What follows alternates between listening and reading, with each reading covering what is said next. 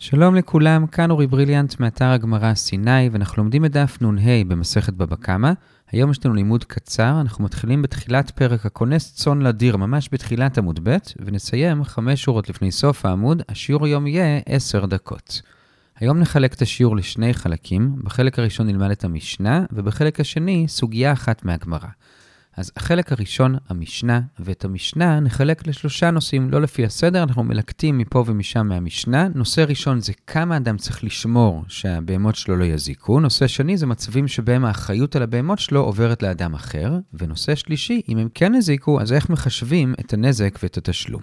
אז שוב, נושא ראשון, כמה אדם צריך לשמור שהבהמות שלו לא יזיקו. אז נזכיר שלמדנו במשנה במ"ה עמוד ב', שיש שתי רמות של שמירה. יש שמירה פחותה, או מה שנקרא כאן שמירה ראויה, ויש שמירה מעולה, ומחדשת המשנה שאדם לא צריך לשמור על הצאן שלו שמירה מעולה, אלא מספיקה שמירה פחותה, ראויה. לכן הכונס צאן לדיר, אם הוא שם אותם בתוך הדיר ויש שם גדר נורמלית והוא נעל בפניה כראוי, ובכל זאת איזשהו כבש הצליח לטפס או לפתוח את השער, או שהשער נפרץ מעצמו בלילה, או שבאו ליסטים ופרצו את השער. בכל המקרים האלו, כיוון שהוא שמר כראוי, אז הוא לא אחראי והוא פטור.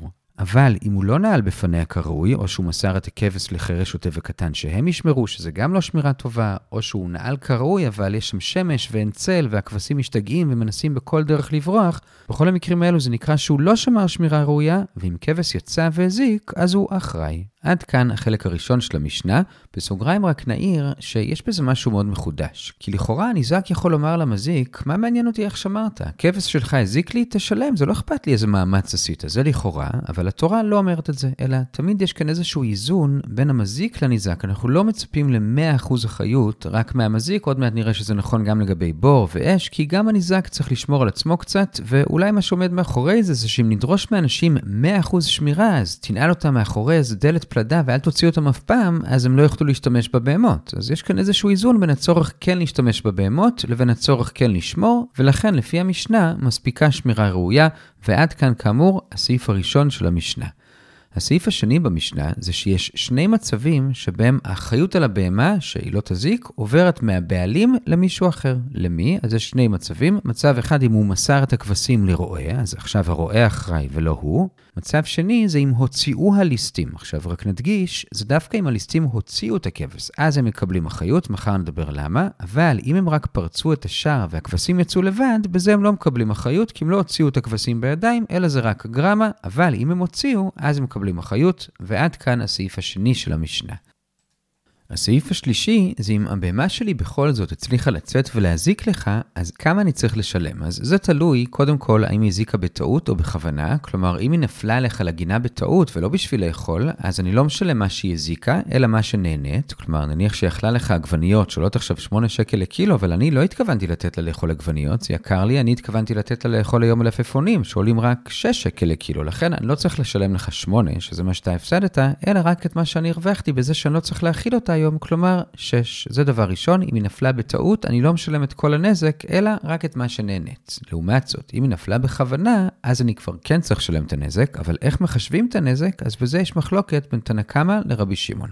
תנא קמא מקל ואומר שנניח שהיא אכלה 10 עגבניות, אני לא משלם על 10 עגבניות, אלא מסתכלים על השטח הכללי יותר של אותם 10 עגבניות, כלומר שטח של בית סאה, שזה 50 על 50 אמה, ובודקים כמה השטח הזה היה שווה לפני הנזק, וכמה הוא שווה עכשיו. והשיטה הזאת מקלה מאוד על המזיק, כי אם היא אכלה 100 עגבניות, אז נניח ש-100 עגבניות עולות 200 שקל, אבל אם נסתכל על כל השטח הכללי ונשאל כמה הערך של השטח הכללי ירד בגלל אותם 100 עגבניות, אז מן הסתם הוא לא ירד בכלל, או ממש קצת, וזה מה שהמזיק ישלם לפי תנא קמא. לעומת זאת, רבי שמעון מחמיר ואומר שאם מדובר בפירות לא בשלים, אז באמת תנא קמא צודק, שבודקים את השטח, אבל אם מדובר בפירות בשלים, אז הוא ישלם את מה שהיא באמת אכלה, ולא מודדים את זה לפי שטח כללי יותר, ועד כאן הסעיף השלישי, כמה משלם, ועד כאן החלק הראשון, המשנה. נזכיר, את המשנה חילקנו לשלושה סעיפים. סעיף ראשון, אם המזיק שמר על הצאן כראוי, ובכל זאת הצאן יצא והזיק, הוא פטור. אם הוא לא שמר כראוי, שלא היה גדר טובה, או שהוא מסר את זה לחרש שוטה וקטן, או שהיה גדר טובה, אבל זה היה בשמש, ואז היא תשתמש בכל שיטה בשביל לצאת, אז באמת הוא חייב, וזה סעיף ראשון. סעיף שני, אם פרצו על ליסטים או שהוא מסר לרועה, אז עכשיו הם אחראים שהיא לא תזיק. וסעיף שלישי, כמה משלם, אז אם היא הזיקה בטעות כי נפלה לגינה, משלם מה שנהנית ולא מה שהזיקה. אם היא אכלה בכוונה, אז משלם מה שהזיקה. ואיך מחשבים את זה? לפי תנא קמא בודקים כמה הערך של השטח הכללי יותר של הבית שאה ירד. לפי רבי שמעון, כשזה פירות בשלים, אז היא משלמת באמת את מה שהיא אכלה, ועד כאן המשנה. ורגע לפני שנעבור לחלק הבא, רק נזכיר שנודה לכם מאוד מאוד אם תעזרו לנו להפיץ את השיעורים. פשוט תשלחו לחברים את הדרך שבה אתם שומעים את השיעור, אם זה בטלפון או בפודקאסט או בוואטסאפ או בסרטונים. בבקשה, תעזרו לנו להפיץ, ובואו נמשיך. החלק השני זה סוגיה אחת בגמרא, וזה לגבי תחילת המשנה, שאמרנו שאם הוא שמר כראוי והצאן יצא והזיק, הוא פטור, כי מספיק שהוא ישמור כראוי, הוא לא צריך לשמור שמירה מעולה. ולגבי זה, הגמרא מביאה שני דיונים, אחד ממש קצר, אחד קצת יותר ארוך. דיון ראשון זה מה נחשב שמירה ראויה מבחינת הגדר, אומרת הגמרא, מספיק גדר שיכולה לעמוד בפני רוח מצויה, זה שמירה ראויה. שמירה מעולה, אגב, זה שהיא יכולה לעמוד גם בפני רוח שאינה מצויה, וזה דיון ראשון.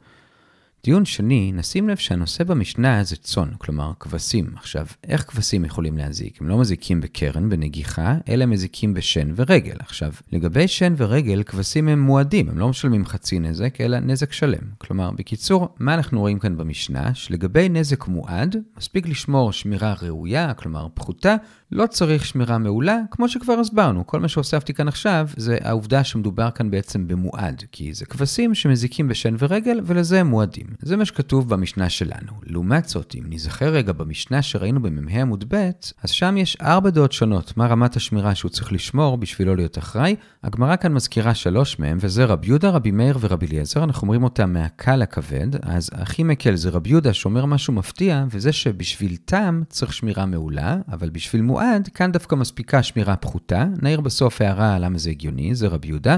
רבי מאיר מחמיר יותר ואומר שבשניהם צריך שמירה מעולה, ורבי אליעזר מחמיר עוד יותר ואומר שבתם צריך שמירה מעולה, במועד אין לו שמירה אלא סכין. כלומר, במועד אין שמירה שיכולה לפתור אותו מאחריות, לא משנה איך שמרת על הבהמה, אם איכשהו יצא והזיקה, אתה אחראי. אלה הדעות, עוד פעם, רבי יהודה בטעם מעולה במועד פחותה, רבי מאיר בשני מעולה, רבי אליעזר בטעם מעולה במועד סכין. אלה הדעות שם, ועכשיו השאלה היא, כמו מי המשנה שלנו מסתדרת? אז נזכיר, המשנה שלנו דיברה על מועד, והיא אמרה שמספיקה שמירה פחותה. ממילא כמי המשנה, אומר רבי מני בר פטיש את הדבר המתבקש, המשנה יכולה להסתדר רק עם רבי יהודה, כי באמת גם רבי יהודה אמר שבמועד מספיקה שמירה פחותה, וכנראה שגם המשנה תסכים שאם מדובר בטעם, אז צריך שמירה מעולה, כמו שאמר רבי יהודה. זה רבי מני בר פטיש, שוב, שהמשנה היא כרבי יהודה, שבמועד מספיקה פחותה, אבל דוחה הגמרא ואומרת, זה לא הכרחי, אלא המשנה יכולה להסתדר גם לרבי מאיר, שאמר שגם במועד צריך שמירה מעולה. איך זה יכול להסתדר? הרי המשנה אמרה פחותה, מסבירה הגמרא כי גם במועד יש שתי קטגוריות. המשנה שלנו כאמור דיברה על צאן שמזיקים בשן ורגל, לזה במועד מספיק פחותה. לעומת זאת רבי מאיר שאמר שבמועד צריך מעולה, הוא לא דיבר על שן ורגל, אלא על קרן שנגח שלוש פעמים ונהיה מועד, שבזה, גם במועד, צריך מעולה ולא מספיקה פחותה, וכך המשנה יכולה להסתדר גם עם רבי מאיר. זה מה שאומרת הגמרא, ועכשיו היא מוכיחה את זה משני דברים. דבר אחד מרבי אלעזר או מברייתא, שאומרים שיש ארבעה דברים שבהם התורה מייתה בשמירה שלהם, כלומר הורידה את הרף של השמירה, וזה שן, רגל, אש ובור. אז הנה רואה, כמו שאמרנו, שבשן ורגל הרף נמוך יותר ומספיקה שמירה פחותה, אבל באמת בקרן מועדת אפשר לומר כמו רבי מאיר שצריך שמירה מעולה, זו ראייה ראשונה. ראייה שנייה זה שרבא באמת מדייק את זה מהמשנה שלנו, שכאמור, המשנה לא סתם דיברה על צאן ולא על שור, כי באמת שור מזיק גם בקרן, והמשנה לא רצתה לדבר על קרן, אלא רק על צאן שמזיקים בשן ורגל, כי דווקא בשן ורגל מספיקה שמירה פחותה, אבל בקרן, גם אם היא מועדת, המשנה יכולה להסכים לרבי מאיר שצריך שמירה מעולה.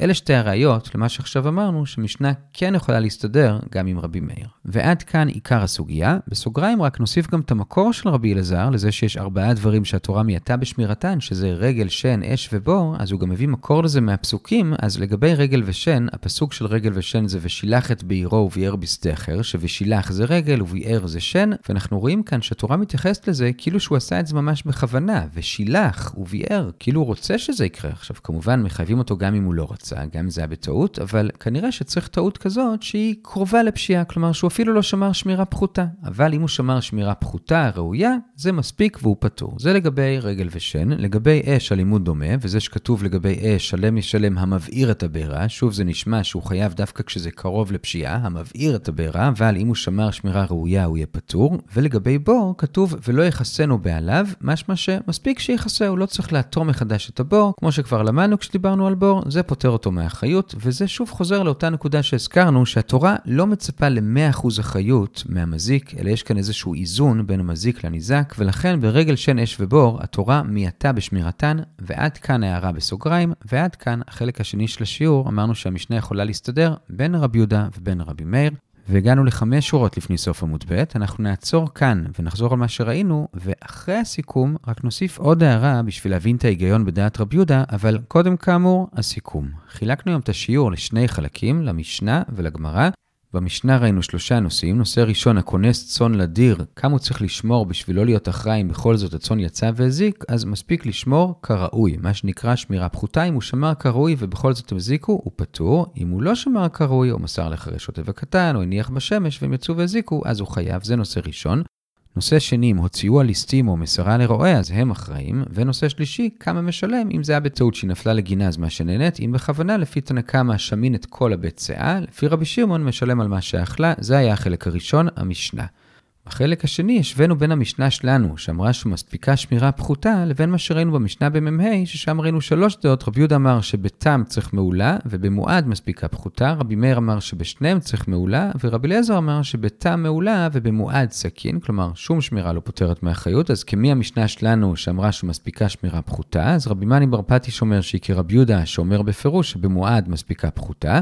הגמרא אומרת שאפשר גם לומר שהיא כרבי מאיר, וזה שכשרבי מאיר אמר שצריך במועד מעולה, הוא התכוון לקרן מועדת. לעומת זאת, המשנה שלנו מדברת על שן ורגל, ולזה גם לפי רבי מאיר מספיקה פחותה, והגמרא מוכיחה את זה א' מרבי אלעזר, שאומר שבאמת יש ארבעה דברים שבהם מייתה התורה את הצורך בשמירה, וזה רגל, שן, אש ובור, והוא מביא מקור לכל זה, אז אנחנו רואים שדווקא ברגל ושן מספיקה שמירה פחותה, אבל בקרן מועדת צריך מעולה, כמו רבי מאיר, וחיזוק שני לעיקרון הזה, זה עצם זה שהמשנה דיברה דווקא על צאן, כלומר שן ורגל, ולא על שור, שזה גם קרן, אז דווקא בשן ורגל היא הסתפקה בשמירה פחותה, ועד כאן הסיכום. עכשיו, לגמרי בסוגריים, אנחנו רוצים להוסיף הערה על דעת רבי יהודה. איך זה הגיוני? הרי רבי יהודה כאמור אמר שבתם צריך שמירה מעולה, אבל במועד, כאן דווקא מספיקה שמירה פחותה. איך זה הגיוני? אז במ"ה עמוד ב' ראינו שהוא לומד את זה מהפסוקים, אבל עדיין, מה הסברה? אז לגבי קרן, אפשר להעלות כאן שתי נקודות שקצת מבהירות את זה, ראינו בדף מ"ה, וזה שא', נזכיר שרב עדה בר אבא שם אמר שהתשלום המלא של קרן מועדת, זה בעצם מחולק לשניים. החצי הראשון זה מה שהוא היה משלם גם אם זה היה נשאר תם, והחצי השני זה מה שנוסף בגלל שהשור נהיה מועד. ואומר רב עדה בר אבא, שמה שרבי יהודה אמר, שכשהוא נהיה מועד פתאום מספיקה שמירה פחותה, זה רק לגבי החצי השני, אבל לחצי הראשון, לזה הוא עדיין צריך שמירה מעולה. כך שיוצא שבעצם כשהוא נהיה מועד, זה לא שפתאום צריך לשמור עליו פחות, אלא רק התוספת, לה יש רף נמוך יותר, זה רב עדה בר אבא, זו נקודה אחת. נקודה שנייה, המפרשים אומרים שדווקא בקרן לא מועדת, שזה דבר לא צפוי, אז כאן רף השמירה גבוה יותר, אבל בדבר שהוא צפוי, כמו קרן מועדת וכמו שן ורגל, אז זה צפוי לא רק למזיק, אלא גם לניזק. הניזק יודע על זה והוא צריך להיזהר גם בעצמו, ולכן זה גם מוריד את הרף של השמירה מצד המזיק, ושוב זה מחזיר אותנו לאותה נקודה של האיזון הזה שאנחנו מחפשים בין המזיק לניזק. בכל אופן, לכן דווקא במועד מספיקה שמירה פחותה לפי רבי יהודה, ואילו בקרן תמה, שם דווקא על המזיק למזיק יש יותר אחריות והוא צריך לשמור יותר. עד כאן הערה על הסברה של רב יהודה, מחר נמשיך עם המשנה שלנו, כל טוב בינתיים.